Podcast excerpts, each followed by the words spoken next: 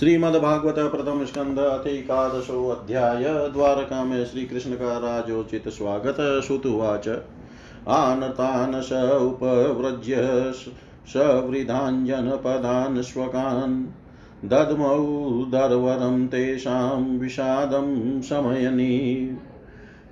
शौचकाशै धवलोद्धरोद्धरोप्यरुक्रमस्याधरशोणशोणिमा दाद्मायमानकरकञ्जसम्पुटै यथाब्जखण्डै कलहंस उत्स्वन। तमुपसृत्य निनदं जगदभय भयावहं प्रत्युध्ययु प्रजाः सर्वा भर्तृदर्शनलालसा। तत्रोपनीतबलयो रवेर्दीपमिवाद्रिता आत्मा रामं पूर्णकामं निजलाभेन नित्यदा। प्रीत्युत्फुलमुखा प्रोचुः स गदगदया गिरा। पितरं सर्वसुहृदमवितारमिवारभका। नतः स्म तेनाथ सदाङ्घ्रिपङ्कजं वीरिञ्च वैरिञ्चय सुरेन्द्रवन्दितम् परायणं क्षेममिहेच्छतां परं। न यत्र कालप्रभवेत् परप्रभु। भवायनस्त्वं भव विश्वभावन्। त्वमेव माता सुहृत्पतिः पिता। त्वं सद्गुरुर्न परमं च देवतं यस्यानुवृत्त्या कृतिनो बभूविम्। अहो सनाथा भवता स्म यद्वयं त्रैविष्टपानामपि दूरदर्शनं प्रेमस्मितस्निग्धनिरीक्षणाननं पश्येम रूपं तव सर्वसौभगम् यर्यम्बुजाक्षापशसारभौ भवान् कुरु न मधुनवातसुहृददृक्षया तत्राब्धकोटिप्रतिमः क्षणो भवेद। रविं विना क्षणोरिव नस्तवाच्युत इति चोदीरिता वाच प्रजानां भक्तवत्सल। शृण्वानोऽनुग्रहं दृष्टया वितन्वन् प्राविशत्पुरीम्। मधुभोजदशाः कुकुरान्धकवृष्णिभिः आत्मतुल्यबलिर्गुप्तां नागैर्भोगवतीमिव सर्वतु सर्वविभव पुण्यवृक्षलताश्रमै उद्यानोपवनारामै वृतपद्माकरश्रियम् गोपुर्द्वारमार्गेषु कृतकौतकतौर्णां चित्रध्वजपताकाग्रैरन्तप्रतिहतातपाम् समार्जितमहामार्गरत्यापणकच्चत्वरां सिक्तां गन्धजले रूप्तां फलपुष्पाक्षताङ्कुरै द्वारी द्वारिगृहाणां च दध्यक्षतफलेक्षुभिः अलङ्कृतां पूर्णकुम्भैर्बलिभिधूपदीपकैः निशम्य प्रेष्टमायान्तं वसुदेवो महामना अक्रूरचोग्रसेनश्च रामचादभूतविक्रम। प्रद्युम्नश्चारुदेष्णश्च शाम्भौ जाम्बवती सुत प्रहसवेगौ च शीतशयनाशनभोजना। वार्णेन्द्रं पुरस्कृत्य ब्राह्मणेषु शं ससुमङ्गलैः शङ्कतूर्यनिनादेन ब्रह्मघोषेण चादृता प्रत्युजग्मुरतैर्हष्टा प्रणयागतः साध्वसा। वारमुख्याश्च शतशो यानिस्तदर्शनोत्सुका। लसत्कुण्डलनिर्भातकपोलवदनस्त्रिय नटनर्तकगन्धर्वासूतमागधवन्दिनी गायन्ति चोतं श्लोकचरितान्यद्भुतानि च। भगवास्तत्र बन्धूनां पौराणामनुवर्तिनां यथा विद्युपसङ्गम् सङ्गम्य सर्वेषां मानमादधे प्रह्ला प्रहिवाभिवादनाशलेशकरस्पशस्मितक्षणे आश्वास्य चाश्वपाकेभ्यो वरेश्चाभिमतेर्विभु। स्वयं च गुरुभिविप्रैः सदारेस्तिस्तविरैरपि आशीर्भियुज्यमानोऽन्यैरवन्दिभिः चाविशत्पुरम् राजमार्गं गते कृष्णे द्वारकायाः कुलस्त्रिय हम्र्याण्यारुरुः विवृप्र तदीक्षणमहोत्सवा नित्यं निरीक्षमाणानां यदपि द्वारकोकसां नेव तृप्यन्ति दृशश्रियो धामाङ्गमच्युतम्। श्रियो निवासो यशोरपानपात्रं मुखं दृशां। बाहवो लोकपालानां, शारङ्गानां, पदाम्बुजम्।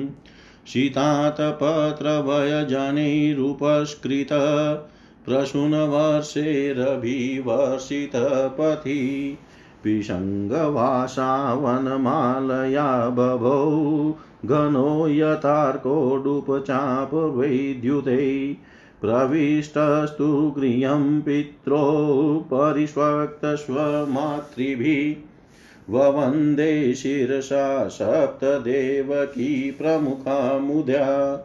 ताः पुत्रमङ्कमारोप्य स्नेह स्नूतपयोधरा हर्षविवलितात्मान शिशिचुर्नेत्रजैर्जले अथ विशतस्वभवनं सर्वकाममनुत्तमम् प्रासादा यत्र पत्नीनां सहस्राणि च षोडश। पत्न्य पतिं प्रोष्य गृहानुपागतं विलोक्य सञ्जातमनो महोत्सवा उत्स्तुरारात सहसासनाशयात् साकं व्रतैर्व्रीडितलोचनानना तमात्मजै दृष्टिभिरन्तरामना दुरन्तभावा परिरेभिरे पतिं निरुद्धमप्यास्रवदम्बुनेत्रयोर्विलजति नाम भृगुवर्यवैकलवा यद्यप्यशौ पार्श्वगतौ रहो गतस्तथापि तस्याङ्घ्रियुगं नवं नवम् पदै पदै काविरमेत तत्पदात् चलापि यश्रीर्न जहाति कैर्चित् एवं नृपाणामखितिभारजन्मनाम् अक्षोहिणीभिः परिवृततेजसाम्। विद्धाय वैरं श्वसनो यतानलं मिथो वधेनोपरतो निरायुध। स एष नरलोकेऽस्मिन्वतीर्णस्वमायया रेमे स्त्रीरत्नकुटस्थो भगवान् प्राकृतो यथा। हृद्यां भावपिशूनामलवल्गुहास व्रीडावलोकनिहतो मदनोऽपि यासाम्। सम्मूयं चापमजातप्रमदोत्तमास्ता यस्येन्द्रियं विमथितुं कुहुकेन शेकु। तमयं मन्यते लोको हि असङ्गमपि सङ्गिनम। आत्मोपमेन मनुजं व्यापृण्वानं यतो बुध।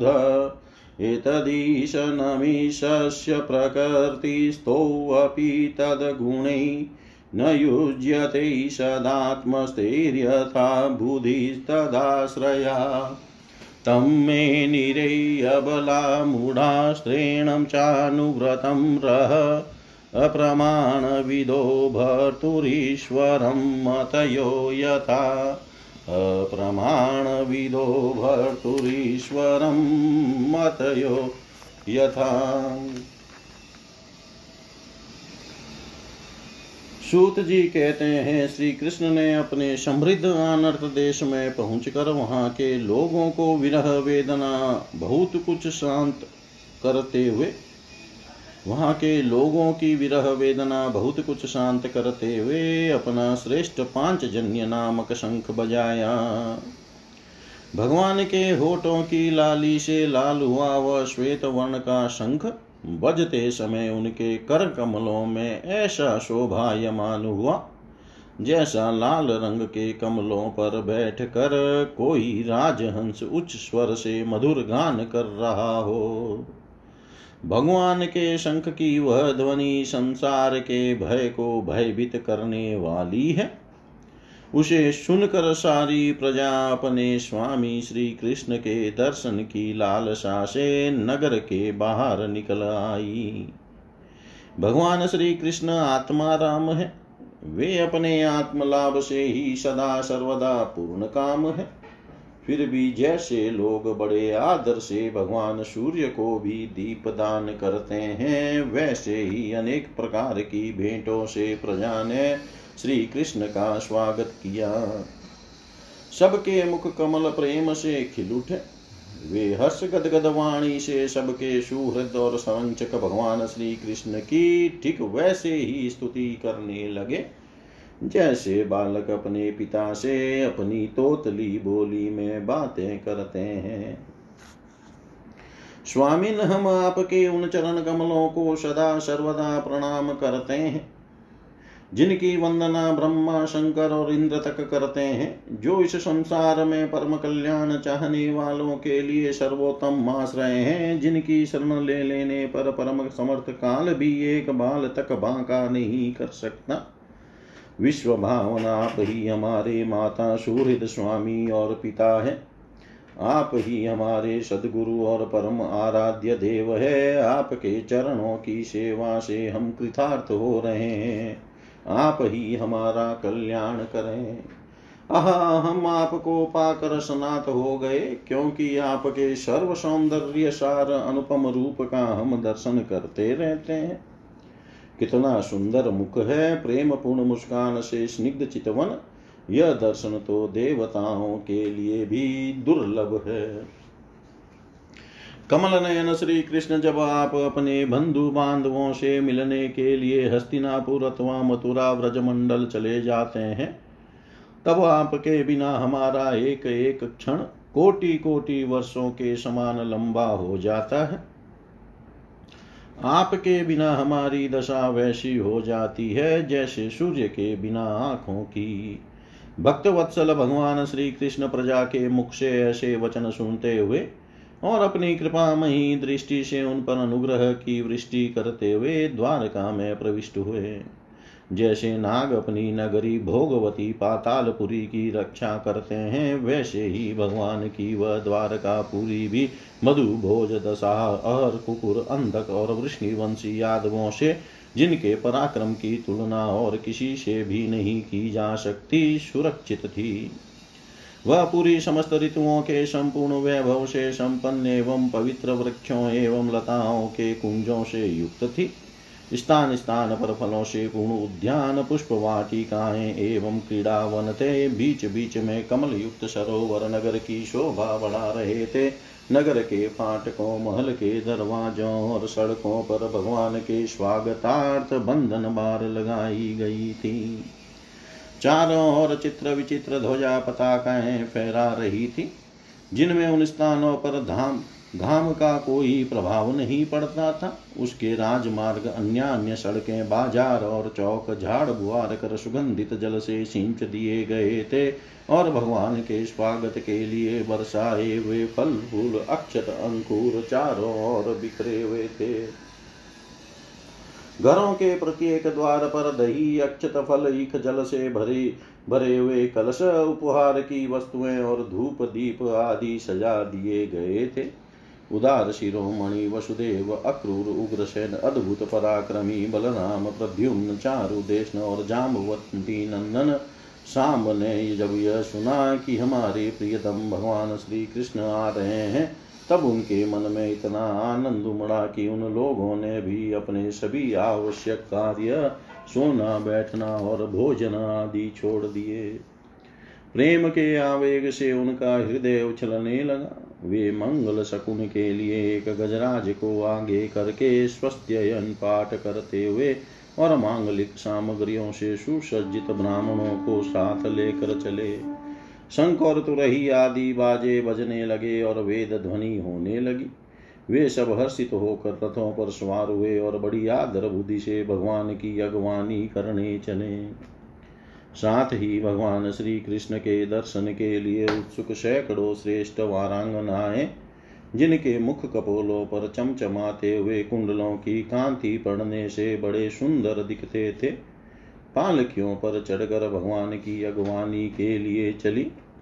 बहुत से नट नाचने वाले, गाने वाले विरद बकानने वाले शुत मागध और बंदी जन भगवान श्री कृष्ण के अद्भुत चरित्रों का गायन करते हुए चले। भगवान श्री कृष्ण ने बंधु बांधवों, नागरिकों और सेवकों से उनकी योग्यता के अनुसार अलग अलग मिलकर सबका सम्मान किया। किसी को सिर झुकाकर प्रणाम किया, किसी को वाणी से अभिवादन किया, किसी को हृदय से लगाया, किसी से हाथ मिलाया, किसी को किसी की ओर देख कर मुस्कुरा भर दिया और किसी को केवल प्रेम भरी दृष्टि से देख लिया। जिसकी जो इच्छा थी, उसे वही वरदान दिया। इस प्रकार चांडाल पर्यंत सबको संतुष्ट करके गुरुजन सब पत्निक ब्राह्मण और वृद्धों का तथा दूसरे लोगों का भी आशीर्वाद ग्रहण करते एवं बंदी जनों से विरुदावली सुनते हुए सबके साथ भगवान श्री कृष्ण ने नगर में प्रवेश किया। सौनक जी जिस समय भगवान राजमार्ग से आ रहे थे, उस समय द्वारका की कुल कामिनिया भगवान के दर्शन को ही परमानंद मानकर अपनी अपनी अटारियों पर चढ़ गई।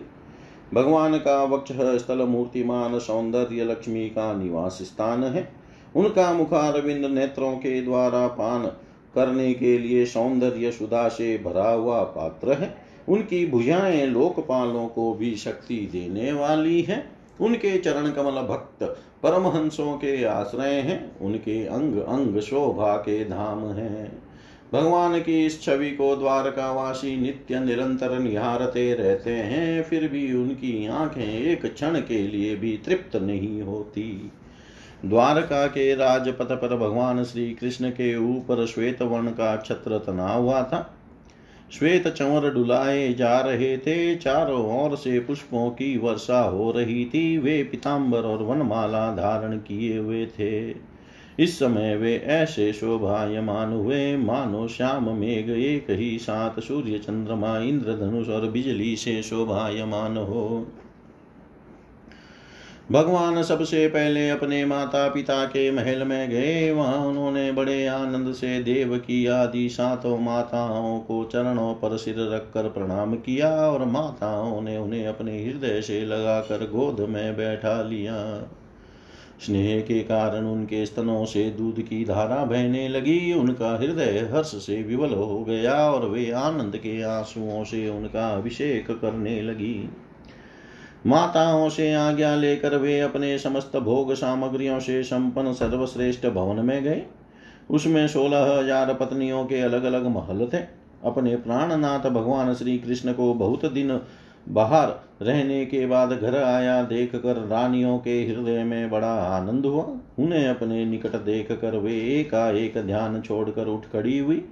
उन्होंने केवल आसन को ही नहीं, बल्कि उन नियमों को भी त्याग दिया जिन्हें उन्हें, उन्होंने पति के प्रवासी होने पर ग्रहण किया था। उस समय उनके मुख और नेत्रों में लज्जा छा गई। भगवान के प्रति उनका भाव बड़ा ही गंभीर था। उन्होंने पहले मन ही मन फिर नेत्रों के द्वारा और तत्पश्चात पुत्रों के बहाने शरीर से उनका आलिंगन किया। सौनक जी उस समय उनके नेत्रों में जो प्रेम के आँसू छलक आए थे, उन्हें संकोच वश उन्होंने बहुत रोका, फिर भी व्यवस्था के कारण वे ढलक ही गए। यद्यपि भगवान श्री कृष्ण एकांत में सर्वदा ही उनके पास रहते थे, तथापि उनके चरण कमल उन्हें पद पद पर नए नए जान पड़ते। भला स्वभाव से ही चंचल लक्ष्मी जिन्हें एक क्षण के लिए भी कभी नहीं छोड़ती उनकी सन्निधि से किसी स्त्री की तृप्ति हो सकती है।